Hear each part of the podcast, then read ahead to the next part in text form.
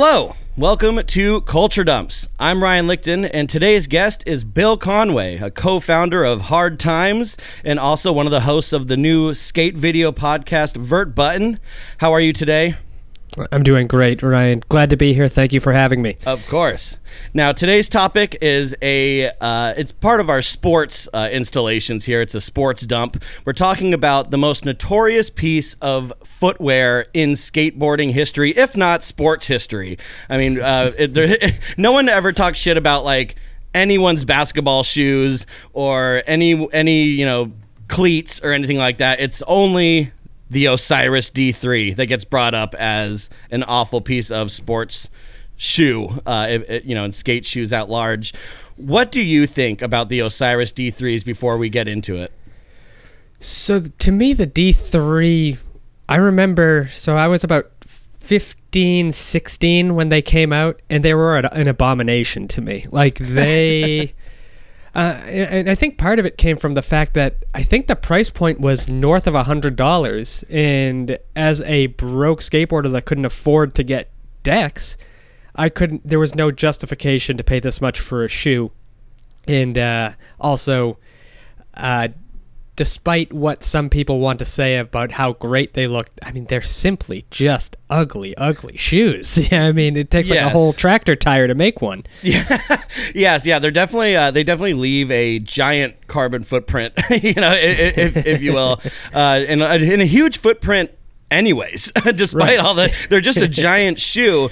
And for those of you that aren't familiar the osiris d3 is a skateboarding shoe that yes it's massive. It's known for being this huge huge piece of apparel that you know has every single kind of accoutrement that skaters thought they might need back then. Nowadays skate shoes are a far cry from what they were in 1999 um, for good reason but before we get into the history of the d3 we have to of course, go all the way back to just a brief history of skate shoes in general. So, skateboarding was created in the 1950s by surfers looking to pass the time when the waves were bad. Initially, most skaters rode barefoot. In the early days of skateboarding, they preferred footwear, uh, you know, or the preferred footwear for those who wore shoes were either Keds or Chuck Taylors. The rubber sole combined with durable canvas made them ideal for the sport and became the backbone of skate shoes for years to come. Now, the idea of riding a skateboard barefoot is terrifying now. Uh, the, the whole thing back in the day was that skateboards didn't have grip tape so it, it wasn't that big of a deal. But like also the main thing with skating back then was bombing hills. Uh, you skate, I I can't skate anymore. I, I enjoy riding them, but I was always too afraid to ollie, so I never got uh, you know I never got off the ground. But I would never ride barefoot. No, it there is some there's a in Welcome to Hell. Jamie Thomas lip slides a rail barefoot, uh, and it's insane to Ooh. to think. I mean, the impact alone, like you said, even grip tape let's take grip tape out of the equation. You're riding a skateboard, you have to stop eventually. And unless you want to roll to a complete stop, you're going to have to place your bare foot on asphalt and you're going to scrape it up. I don't. There was a guy that was. I, I live in Los Angeles. I was in the Silver Lake neighborhood that would run barefoot through Silver Lake. Like, I get barefoot running. I understand it, but not in the city. Like, go to the beach. You can barefoot run there. Yeah, no. Um, there's too much broken glass. There's too many little pebbles skateboarding barefoot is a psychotic thing. There's too much poop. Yeah. Oh yeah. Let's not even get started on the poop. Yeah, yeah, that, yeah. To me, that that's my main concern always. But anyway, so with the creation of the Ollie in the late 1970s came the need for a more durable skateboard-specific shoe. Vision Streetwear designed the Suede High series in the early 80s. The Suede High featured a high ankle, a rubber sole, and an Ollie patch. Other companies, most notably Vans and Airwalk, followed this blueprint as well. Now, this is where you start seeing skateboard shoes kind of as we know them today. You know, fashion goes in a cycle. So what was popular 20 years ago is going to be popular, you know, now. And, you know, it, it just continues like that. So what you're seeing now is a lot of, you know, very minimal skate shoes. Like there's not a lot of, you know, bells and whistles on them. And that's how they started. And if it ain't broke, don't fix it. And that kind of goes into the Osiris D3 thing where it's like you, there's no need for all this. And that that's where the uh a lot of those early shoes were high top shoes. The very popular, still to this day, Vans half cab came from Steve Caballero, literally taking scissors to his shoes and cutting off the high top to be a mid sized shoe. Uh, and that's where the half cab came from. It's half the half the height of your your standard high top shoe. Uh, so uh, it that innovation came from just people hacking up their their monstrosities of shoes. Yes, because even then they were too big. E- even the first skate shoes ever invented were still too much shoe. Uh, and that's kind of going to be the running theme of all this. You know, another really popular skate shoe in the 1980s were just the Air Jordan 1s. You know, and this is kind of the root of the puffy shoe trend that we'll see, you know, c- happen within the next, you know, decade or so in, in this timeline.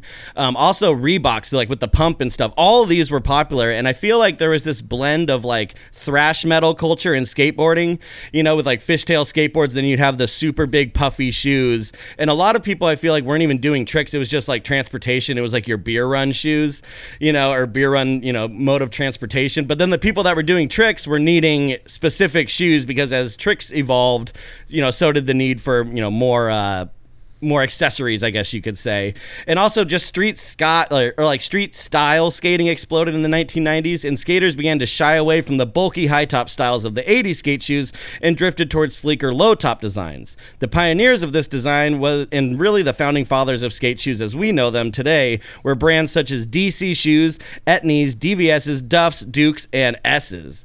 Now, what was your first pair of like honest to god skate shoes? I believe it was uh, from the brand Simple. Uh, Simple was a short lived brand uh, that Ed Templeton skated for before he went to Emerica. And uh, it was a very, very, very basic shoe. Black suede. Uh, kind of, it, it, had, it was not the vulcanized sole, so it was like kind of the harder rubber and kind of a big collar around it. But for the most part, if you were to look at it, pretty nondescript shoe. Right. My first pair was a pair of uh, the One Song DVSs. And, you know, back then, you know, like a lot of girls wore skate shoes and you know they'd have the big puffy laces and stuff this is you know we're skipping ahead a little bit but in my era you know late 90s early 2000s uh, you know the time of the d3 like the way that they would market a skate shoe to women was like these ones are black and these ones are for boys and these white ones are for girls yeah, look the at the pink exact- trim yeah, exactly. And I had the white ones. I made the big mistake. So I came back to school with my eighty dollar, you know, DVSs, thinking I was the shit. Uh, and then everyone just made fun of me for having girl shoes.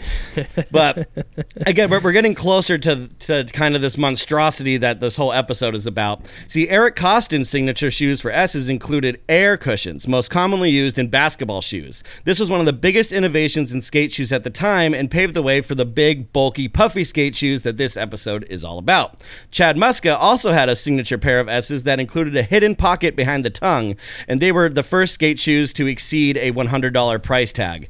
We're getting closer and closer here. Do you remember the Muskas? I mean, I, uh, I, I live a little bit of a different lifestyle uh, than you, so to me, you know, I've always loved the idea of the stash pocket. But when those came out, all I was really putting in there was like change. Right. you know what I mean? Like I wasn't putting like a dime bag in them when I'm like 11. Right. Uh, yeah, I remember those specifically coming out and uh, seeing them in catalogs. And as you said, uh, we lead different lifestyles. So as a straight edge kid from age 12, I was always like, no thanks. But those Eric Koston's, his first shoes were one of the first more expensive pairs of shoes that my mother like splurged on for me. And I ended up ripping them they were supposed to they were designed as a durable shoe uh, and i blasted through them pretty quick to the point where my mother went to the skate shop and complained and it still haunts me to this day yeah. that yeah. my mother did that drags you in by your ear. Yeah, exactly. But also, I mean, it could have made you look cool too, because it's like, hey, my kid just thrashes too hard. Like he, he's obviously thrashing harder than the one of the top skaters in the world because these shoes didn't last him but you know one day.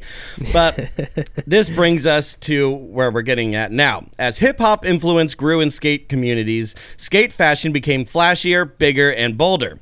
And this brings us to the biggest, puffiest, most obnoxious, and well known skate shoe of all time, the Osiris D3, and more specifically, the Osiris D3 2001. Now, Osiris is a skate shoe and apparel company that was founded in 1996, and their head shoe designer was Brian Reed.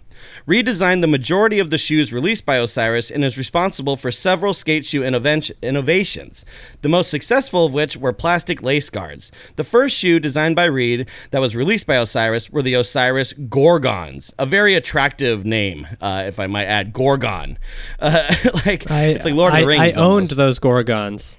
Uh, I, I owned those Gorgons. I remember I specifically bought them out of a CCS catalog because of the lace protectors that they had, thinking, this is very smart. Now, here's where those shoes fell apart with those lace protectors is as you ollie, the the lace protector was just a piece of rubber that sat up over the lace, uh, as if you were to. Before you folded over a piece of tape to wrap a gift or something like that, it was just like as the tape is sitting there waiting for you. So when you would ollie, it would actually get pulled on the grip tape and they'd all snap. I snapped them all off. So then there's no lace protection, and my shoe is twice as ugly because I have broken pieces of plastic on my shoe. And uh, I had those in the white. They lasted forever as far as because they were white leather, but they did fail in the lace protection department uh, in that in that sense. So it made me think like, does the who designed this? Because I don't think they actually skate that much. But uh, he, Brian uh, Reed is is a skateboarder, but uh, uh, bad design. I think it was just, you know, again, you know, there was this new renaissance of style. You know, skateboarding always had like a punk rock kind of like like their punk rock roots to it. But yeah, as hip hop kind of grew into it, you know, they wanted to make things a little flashier, a little more flamboyant and and bigger. Everything became bigger, baggy pants, bigger laces, you know, baggier shoe like people started skating with backpacks on in videos and stuff. It was it was all about accessories and chain wallets and then like the hats with the like the beanies with the bill. Like there was all these things that you had to have as a skater that really had no place uh, in an extreme sport. And I feel like yeah, the lace protectors are kind of your first hint that like Osiris is just to keep making like whack decisions as far as uh, their tech their technology goes.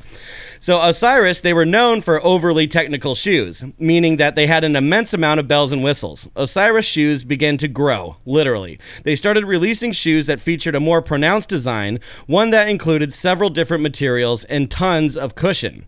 Reed claims that his inspiration for boosting the size of shoes came from his experiences of wearing baggy pants and having to wade through urine and other fluids in hip hop club bathrooms. His solution to not getting pee on his pants was to create bigger shoes. This is where they could have taken a note from punks because you would just you could just wear boots.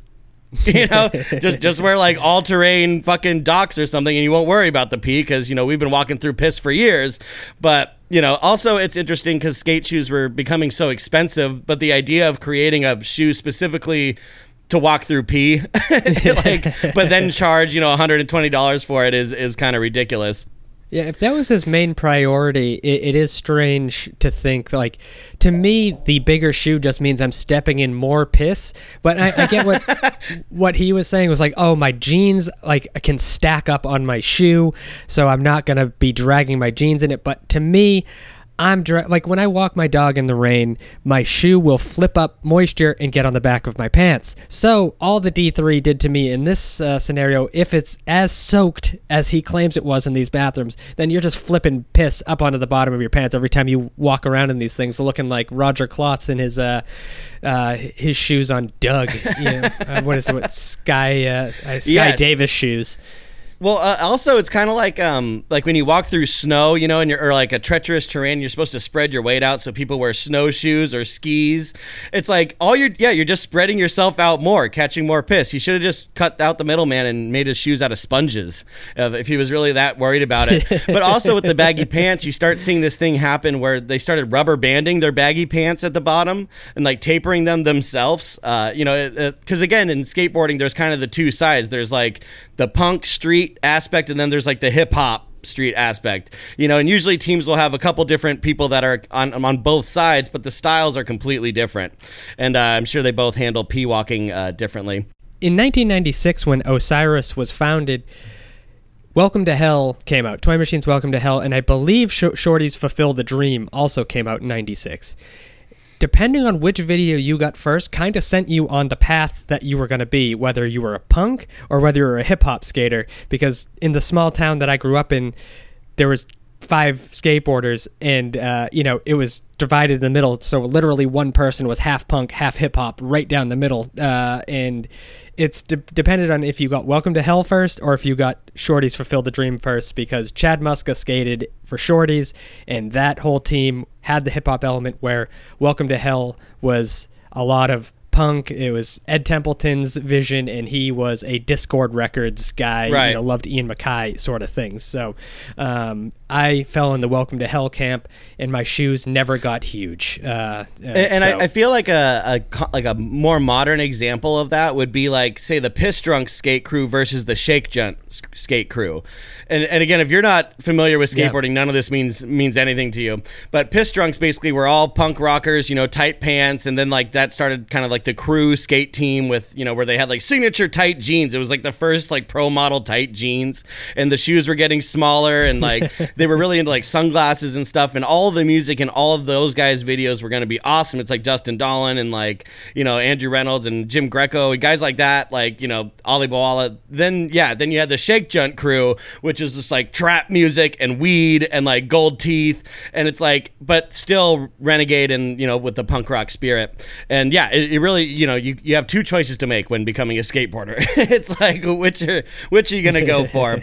but yeah, so when the Osiris skate team was started, it was only made up of four riders, and one was Dave Mayhew. Brian Reed and Dave Mayhew lived in the same San Diego apartment building and became fast friends when the people around them began experimenting with hard drugs, something they were completely uninterested in. In 1999, it was time for Dave Mayhew to release a new signature shoe. It was the third shoe he had released, so they named it the Osiris D3 or Dave 3.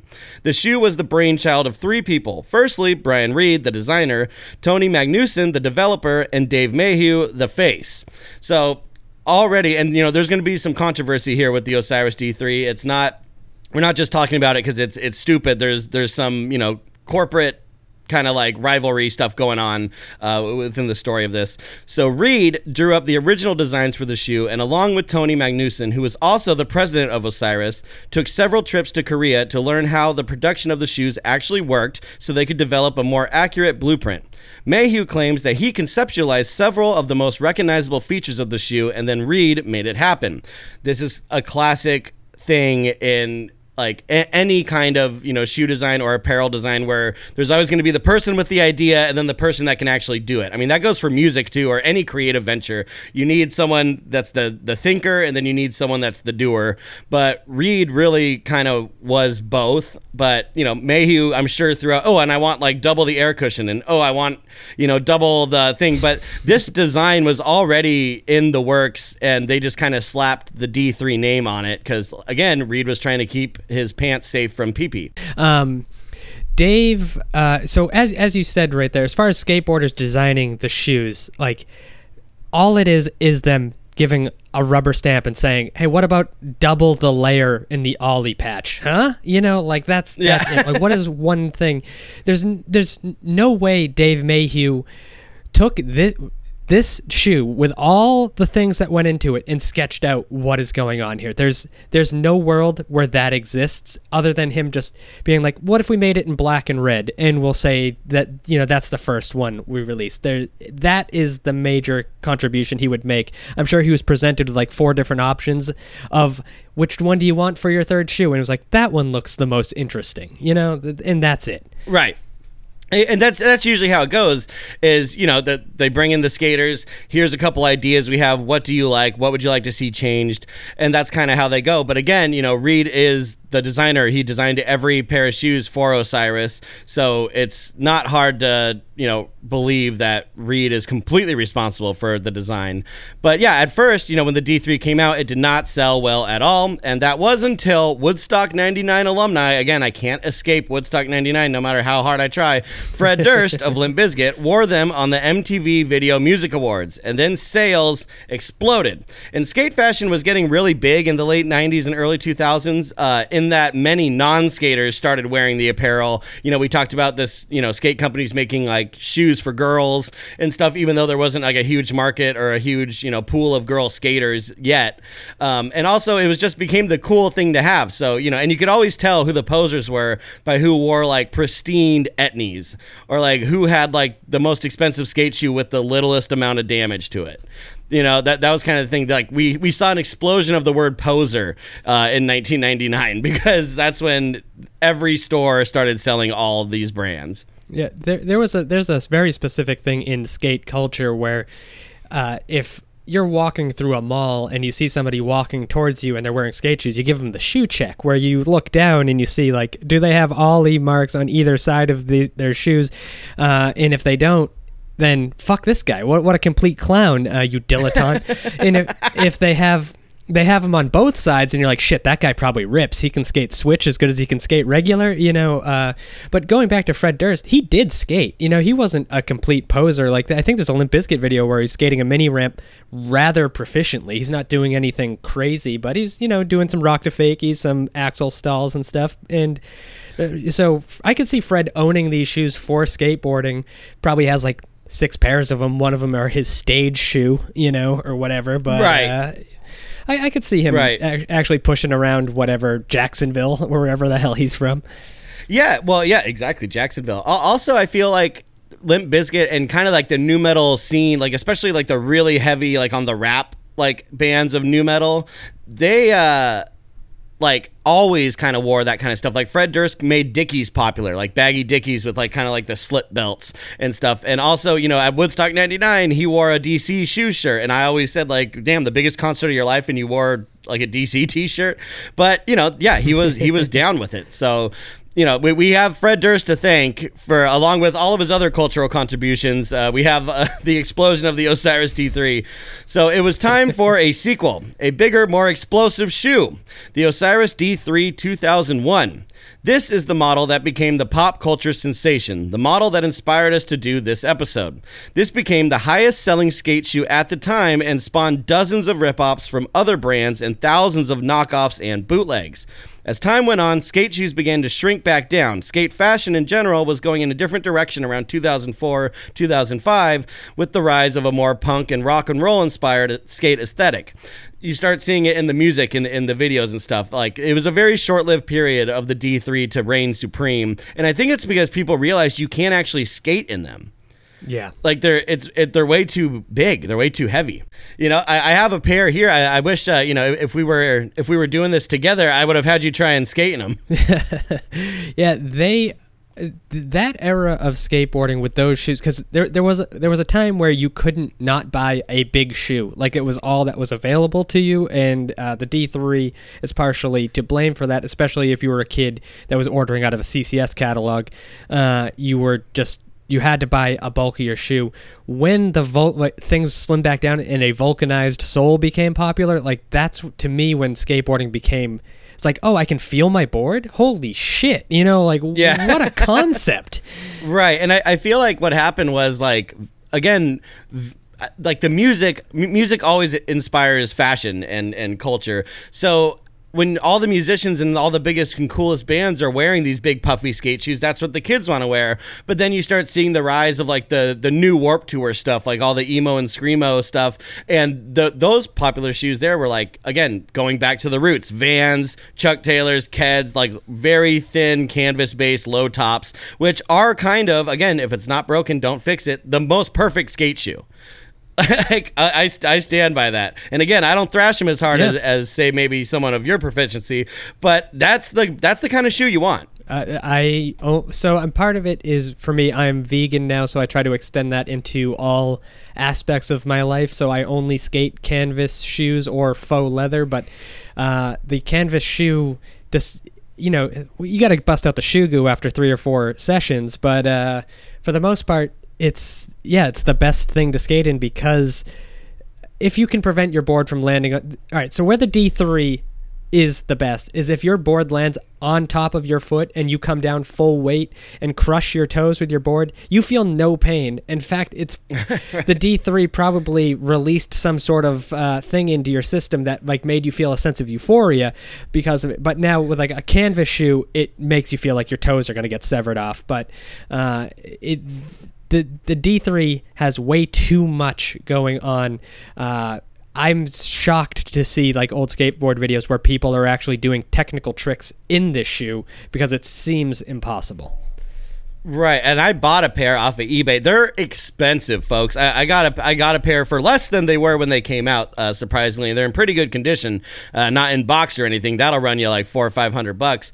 But they are so heavy. Each one is like a pound and a half to two pounds. It adds some serious fucking weight to your body when you wear these things.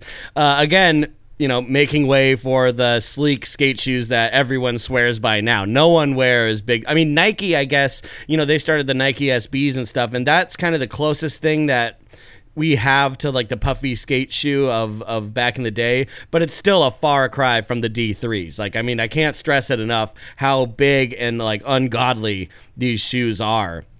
So Reed eventually left Osiris after over a decade of being their top designer. As time went on, he saw the change in skate fashion and street fashion in general, but in 2018, he noticed that the puffy, oversized shoe style he helped create was making a comeback on runways and red carpets. Uh, Billie Eilish wore a pair of D3s on a red carpet, and you know all these rappers start started bringing them back out, like these new like cool like fashion rappers. And uh, Reed calls it the dad shoe, you know, because like there's there's so many examples of this in high fashion of just these like huge massive shoes coming in. They're not using them for you know like active wear or anything like skate shoes were intended for but fact of the matter is is they've made a comeback somehow against all odds these big huge puffy shoes. Yeah, there was a, a, a time um, when the puffier shoes uh, as it got smaller the puffier shoes that were still being made became less expensive. So there were actually uh, it was kind of um, it was like the poor kid's shoe. You know, like if you were skating in a, in Yeah. a puffier shoe, you're like, oh, that kid must be broke. And uh, I had friends that would call those like the dad vans. Like, oh, you, you got dad vans? You know, like they're just this disgusting looking shoe that's just too big. And then it's like, oh, yeah, they're called dad vans because it looks like the guy that still wears jorts, you know, and is like, he skated for one year in 1996 and still thinks this is what's cool, but it's Yeah. moved on. And also, the sl- slimmer shoe straight up just hurt his feet. You know, it's like, uh, oh, I have a, I have a wide foot, and these things uh, don't work for me. I got a corn. Yeah, e- e- ex- exactly. And also, you know, well, the, the thing with like the the poor kid shoes, it's like yes, you start seeing, and then you start seeing these knockoff brands trying to catch up, and they're always going to be four years behind. So they're like making these new shoes. Like I remember there was a company, Nice Skate Shoes (NSS), mm. and they Yeah. like specialized in making puffy skate shoes after no one wanted them, and that that was that was kind of kind of the thing with those. So in September of 2018, GQ magazine published an article about rap star ASAP Rocky's new signature shoe, one that looked incredibly similar to the Osiris D3. In the article, they interview ASAP Rocky along with Dave Mayhew, who is credited with designing the infamous shoe. This did not sit well at all with the actual designer Brian Reed. And ASAP Rocky's shoe was released by Under Armour, and he claims that they are for skate raving and for slam dancing. So it's uh in- in my memory, the only shoe made for slam dancing, aka moshing. Yeah, geez. Uh, I I guess we're. I'm glad we're in a pandemic right now because like I probably would have been slam dancing this entire time in the wrong shoe, you know, and like how embarrassing would that have been if I went to a rock concert and I was slam dancing with the wrong shoe? I mean, ah, Right? Yes, yes. I I've been wearing boots and high top and you know. Converses this whole time. Little did I know that the Osiris D3 not only is it good for walking through pee, which would come in handy at many rock clubs and places where you might slam dance or uh, skate rave, whatever Yeah, that of means. course. Um, they're also you know great for for you know uh, keeping your toes protected, which I just don't believe. But in response to the lack of credit he was given in the article, Reed went on an anti Dave Mayhew press campaign, claiming credit was stolen from him and that he was the rightful heir to the puffy skate shoe crown. There's no money involved in this, by the way. This is strictly for honor, if you want to call it that. like, like it's not like Dave Mayhew was making more money because, well, I mean, I guess he did uh, get you know a little bit of a deal for helping design the uh, ASAP Rocky shoe. But besides that, I mean, all Brian Reed wants is credit for creating what is known as the ugliest shoe of all time. like, and and he, he can't even get that. Like, you know, it's pretty bad when you're when you're like scraping for the recognition of creating something that everyone fucking hates. Right. You know, well, I guess not everyone, because uh, again, Billie Eilish wore them, so we we have that. Yeah, I feel like you know when people wear those shoes at that point, it's like when mom jeans became popular amongst like high fashion people is just basically saying i'm so good looking i can make these awful things look good on me and it's like now i don't, I don't think billie eilish looks at those and says wow i wish i was born 15 years earlier so i could have worn these uh, when they first came out. She, she sees Right, this as no. a joke you know? Like it's a fucking clown show Yeah, yeah. And also, you know, like the mall goth fashion has come back in a big way in like the rap and pop world, which is strange to me. Like Lil Uzi Vert wears like the giant, you know, parachute pants with all of the straps and like, you know, jingly things hanging off of them with like some D3s or D3 similar shoes. So they're they're coming back in in this weird way and I guess maybe fashion caught up to the D3 because you know I, apparently they were ahead of their time when they came out, but now it's like just right because it's like futuristic and it's like a futuristic kind of like space age. Like these are moon boots, folks. like that that's what these are. Like like I feel like if Napoleon Dynamite was made now, one of the bullies in it would be wearing D3s just to like show you how outdated wherever that movie takes place is. Mayhew claims that he originally conceptualized the signature side panels of the shoe along with some of the other uniquely D3 features. Reed claims that some ideas were loosely passed around and that he was responsible for the design and making them a reality. Flashing back to 1999, Osiris premiered their video The Storm. At the premiere party, Reed brought Mayhew on stage and presented him with a bronze D3, thanking him for designing the dopest shoe. And I'm going to play a sample of that really quick. So yeah, he's uh, he brings him up, gives him an award that is the shoe. I would love a bronze D3 by the way. And and tells him in front of a whole room on camera, you designed the dopest shoe. Now, he says that that was kind of, you know, Osiris was all about giving the writers all the credit. They didn't want to, you know, be like, well, I actually created the D3 for Dave Mayhew because no one would give a shit. You know what I mean?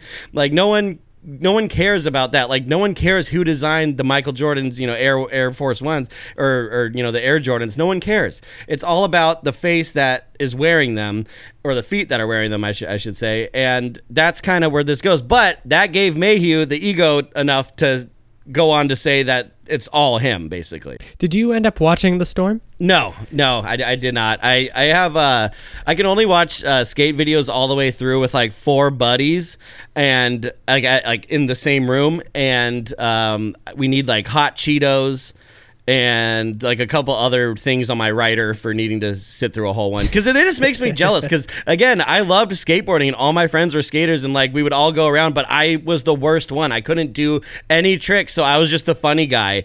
Uh, and and like that, like that was my thing and that, that was pretty much it. So i just get like bummed because everyone makes it look so easy. There's there's this running thing through The Storm has some amazing parts in it. Like Jerry Hsu's part, he there's a thing he does called the Storm Flip, which is basically a nollie uh, backside flip, late flip, uh, and like he does it like twice in the video, I think. But it's this super technical, ugly, ugly trick that became the storm flip, and he does it as a joke at this point, like because he realizes how ugly it is. It's almost like this self awareness.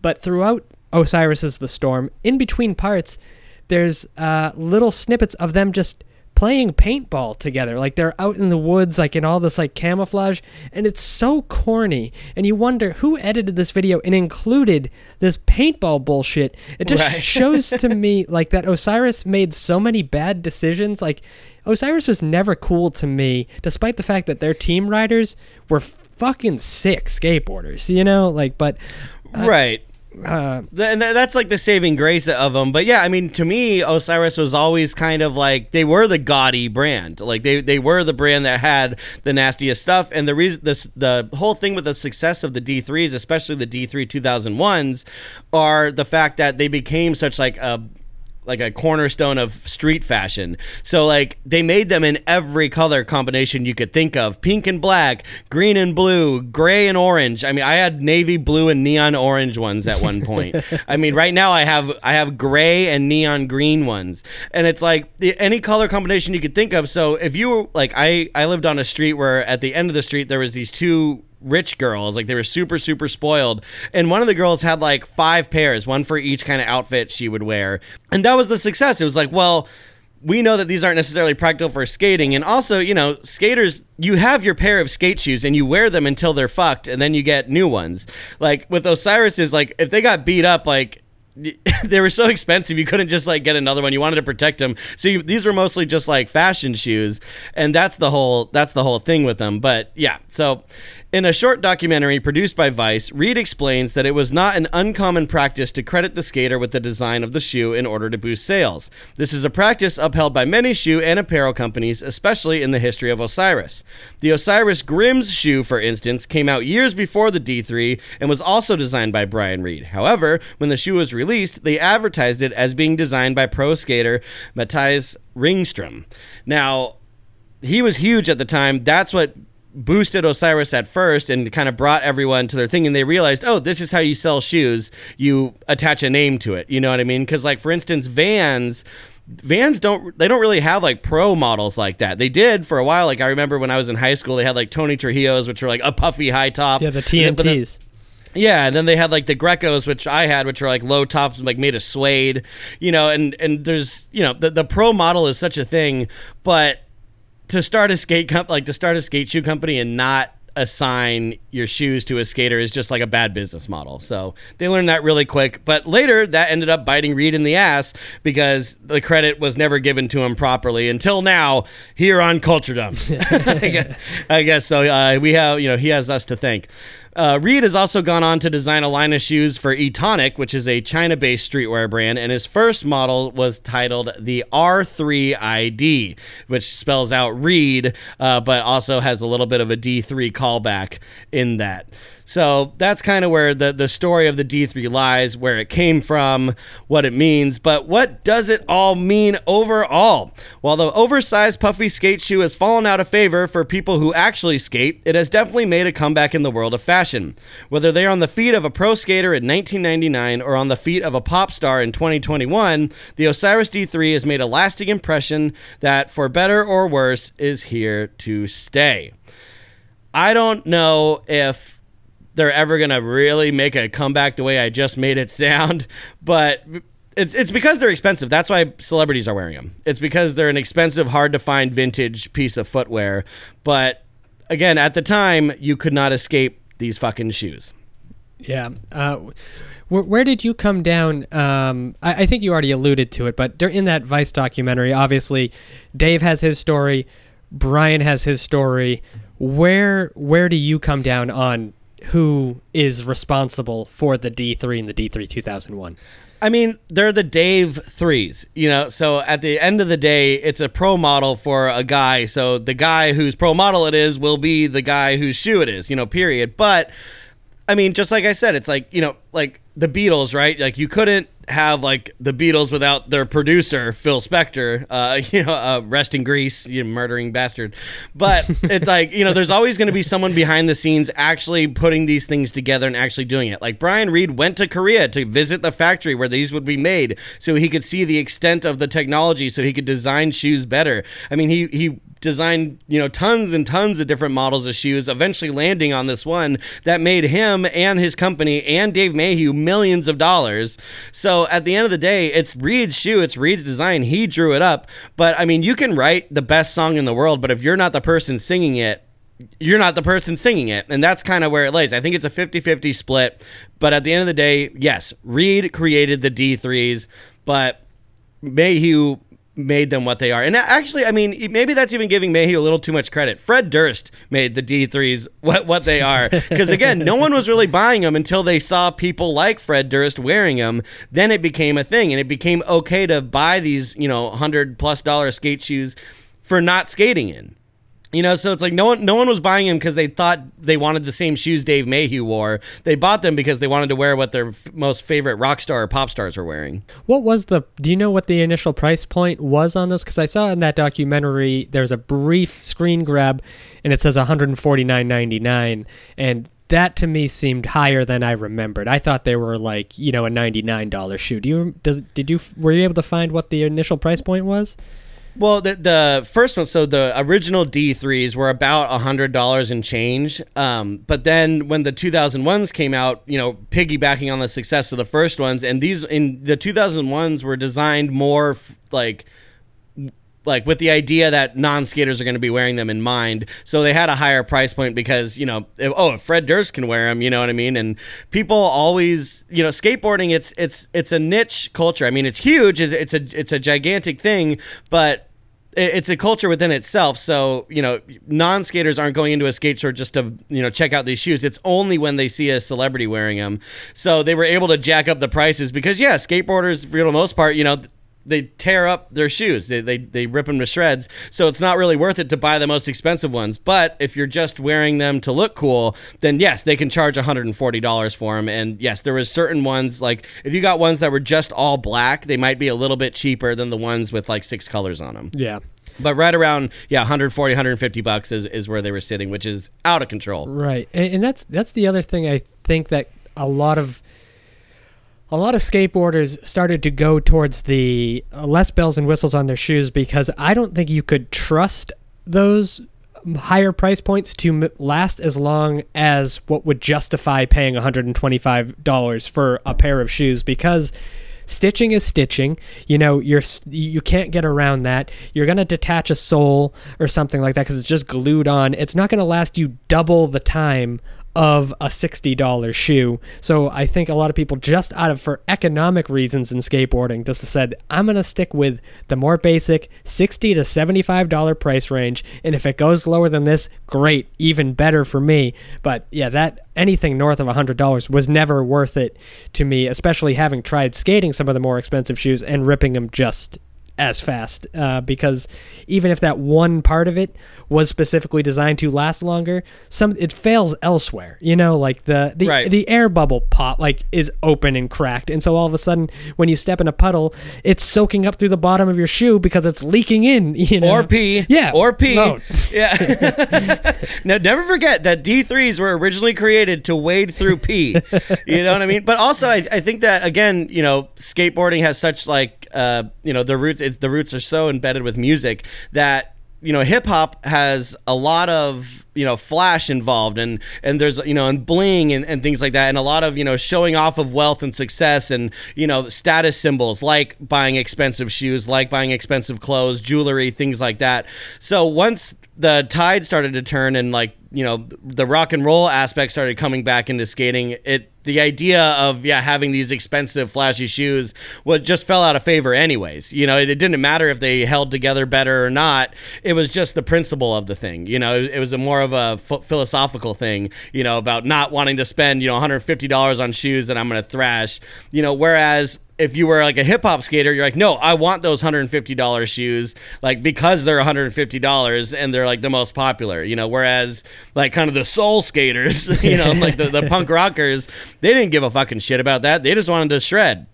So you kind of have have that whole thing, but I guess, folks, we wanted to do this because when I posted a picture of the D3s on our Instagram, a lot of you guys freaked out about them and wanted us to do this. So I'm glad we did. Bill, tell us a little bit about your new podcast, Vert Button.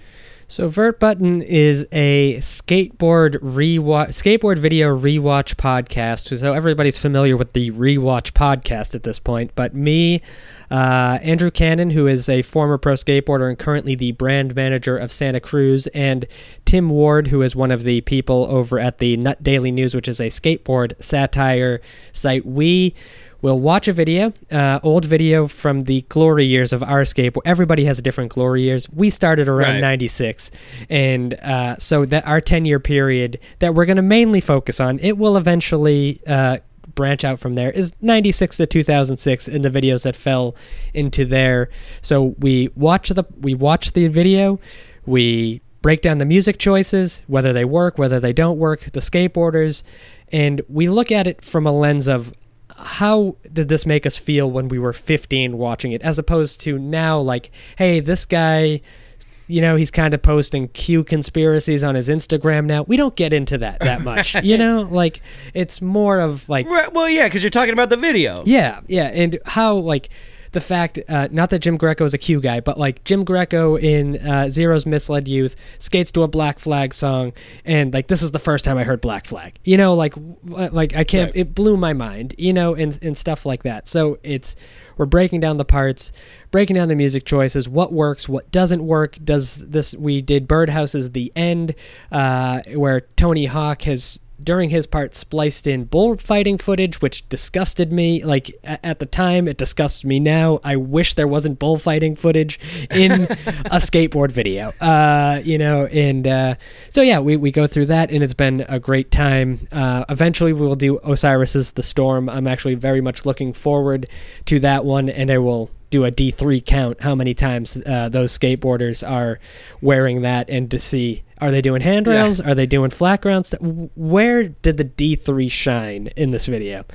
Right. So, well, let me ask you this: as a as a skateboard video aficionado, is CKY and CKY 2K are those skateboard videos? CKY the first one is a skateboard video. CKY2K is not a skateboard video CKY the first one has enough skateboarding to be considered a skateboard video and then there's also the bullshit sketches. They realized the bullshit sketches were what people loved which are some of them are very funny and hold up like the uh the football trivia. I don't know if you know that Oh, yeah. it's very funny. Kelly goosecock come on. Uh, it's good stuff. And then cky2k has minimal skateboarding and more bullshit uh, i haven't watched C- cky2k or cky in a while. I don't know how they hold up. I do know that all of the old Big Brother videos where Johnny Knoxville made his uh, start, his sketches in those definitely hold up. Still very funny. Johnny Knoxville is a charming person and naturally funny. well, yeah, and uh, and folks, if you haven't watched the documentary about Big Brother magazine, you absolutely should Oh, yeah. because it's it's amazing. You know, for fans of uh, Jackass and skateboarding alike, it, it, it's perfect. Well, Bill, thanks for coming on. This has been an episode of Culture Dumps. For exclusive Culture Dumps content, follow us on Patreon at patreon.com/slash Culture Dumps. If you have a suggestion for an episode, please email us at culturedumps at gmail.com or on Instagram at culturedumps. We'll see you next time.